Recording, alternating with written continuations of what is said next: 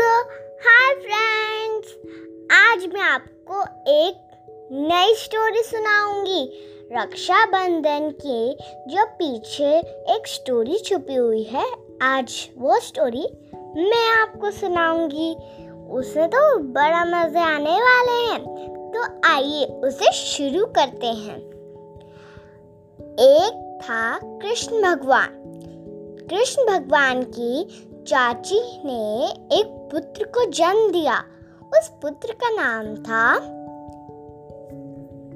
शिशुपाल था। एक दिन जब उसका पुत्र शिशुपाल पैदा हो रहा था, जन्म ले रहा था मतलब उस दिन एक आकाशवाणी हुई थी। उस आकाशवाणी कह रही थी कि जिसके हाथों में आके शिशुपाल सुंदर होगा, उसी के हाथों शिशुपाल मरेगा भी। मृत्यु भी होगी उसकी ही। तो फिर उसकी माता डर गई। एक दिन उस सभा सभा, जो खुली सभा होती है, उसमें जाके शिशुपाल की माता ने मतलब कृष्ण भगवान की चाची ने, उस पुत्र को मतलब शिष्यपाल को, सारे जितने भी वहाँ पर लोग थे, उनको गोद में दिया। पर फिर भी शिष्यपाल सुंदर ना हो पाया। एक, जब कृष्ण भगवान की चाची ने कृष्ण भगवान को, शिष्यपाल को अपनी गोद में दिया, तब शिष्यपाल अचानक से सुंदर हो गया। और उसकी माता बाहर से तो बड़ी प्रसन्न थी, पर उनका जो मन था, वह उतरा हुआ था। क्योंकि उन माता को तो पता था ना कि जिसके हाथों में आके शिशुपाल सुंदर होगा, उसी हाथों उसके ही हाथों शिशुपाल मरेगा भी, उसकी मृत्यु भी होगी। तो ए कृष्ण भगवान से उसकी चाची ने खूब प्रार्थना की, खूब प्रार्थना की। फिर कृष्ण भगवान ने उसका उत्तर दिया, चाची, अगर मैं इसे माफ़ कर दूँगा, अगर पर ये सौ से ऊपर गलतियाँ बोल देगा, तब मैं इसकी मृत्यु कर दूँगा। तो उसकी माता प्रसन्न हो गई।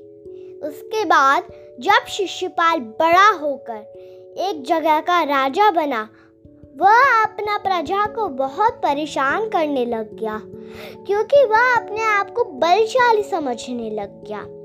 फिर एक दिन उसने भरी सभा के सामने कृष्ण भगवान के ऊपर सौ से भी ज़्यादा गलतियाँ बोल दी। अब उसका दंड ये था कि उसको मृत्यु ही चाहिए। अब कृष्ण भगवान ने अपने सुदर्शन चक्र से उसकी गर्दन को काट गिराया।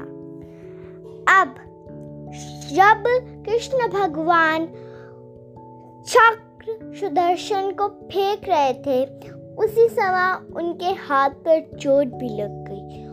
उस चोट से खून बह रहा था। आसपास के लोग कृष्ण भगवान की चोट पर बांधने के लिए कुछ इधर उधर ढूंढ रहे थे, परंतु द्रौपदी ने तुरंत अपने पल्लू, जो उसने साड़ी पहनी थी, उसमें से पल्लू का एक छोटा सा टुकड़ा फाड़ कर के कृष्ण भगवान की उंगली पर बाँध दिया।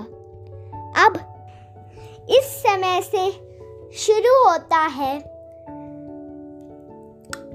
राखी का संबंध शुरू और फिर कृष्ण भगवान कहते हैं, धन्यवाद बहना, धन्यवाद। अब जैसे तुमने मेरे दुख में मेरा साथ दिया है, वैसे ही मैं तुम्हारे दुख में तुम्हारा साथ दूँगा। और एक दिन जब भरी सभा के सामने द्रौपदी का अपमान हो रहा था, और जब वो अपने मन में कृष्ण भगवान का नाम ले रही थी भगवान ने द्रौपदी का अपमान होने से उनको बचा दिया। और यही है वो कहानी जो उस राखी के पीछे छुपी हुई थी। तो अब आप लोगों को स्टोरी समझ में आ गई होगी। बाय अब मैं आपको अपनी नेक्स्ट स्टोरी में मिलती हूँ। हैप्पी रक्षाबंधन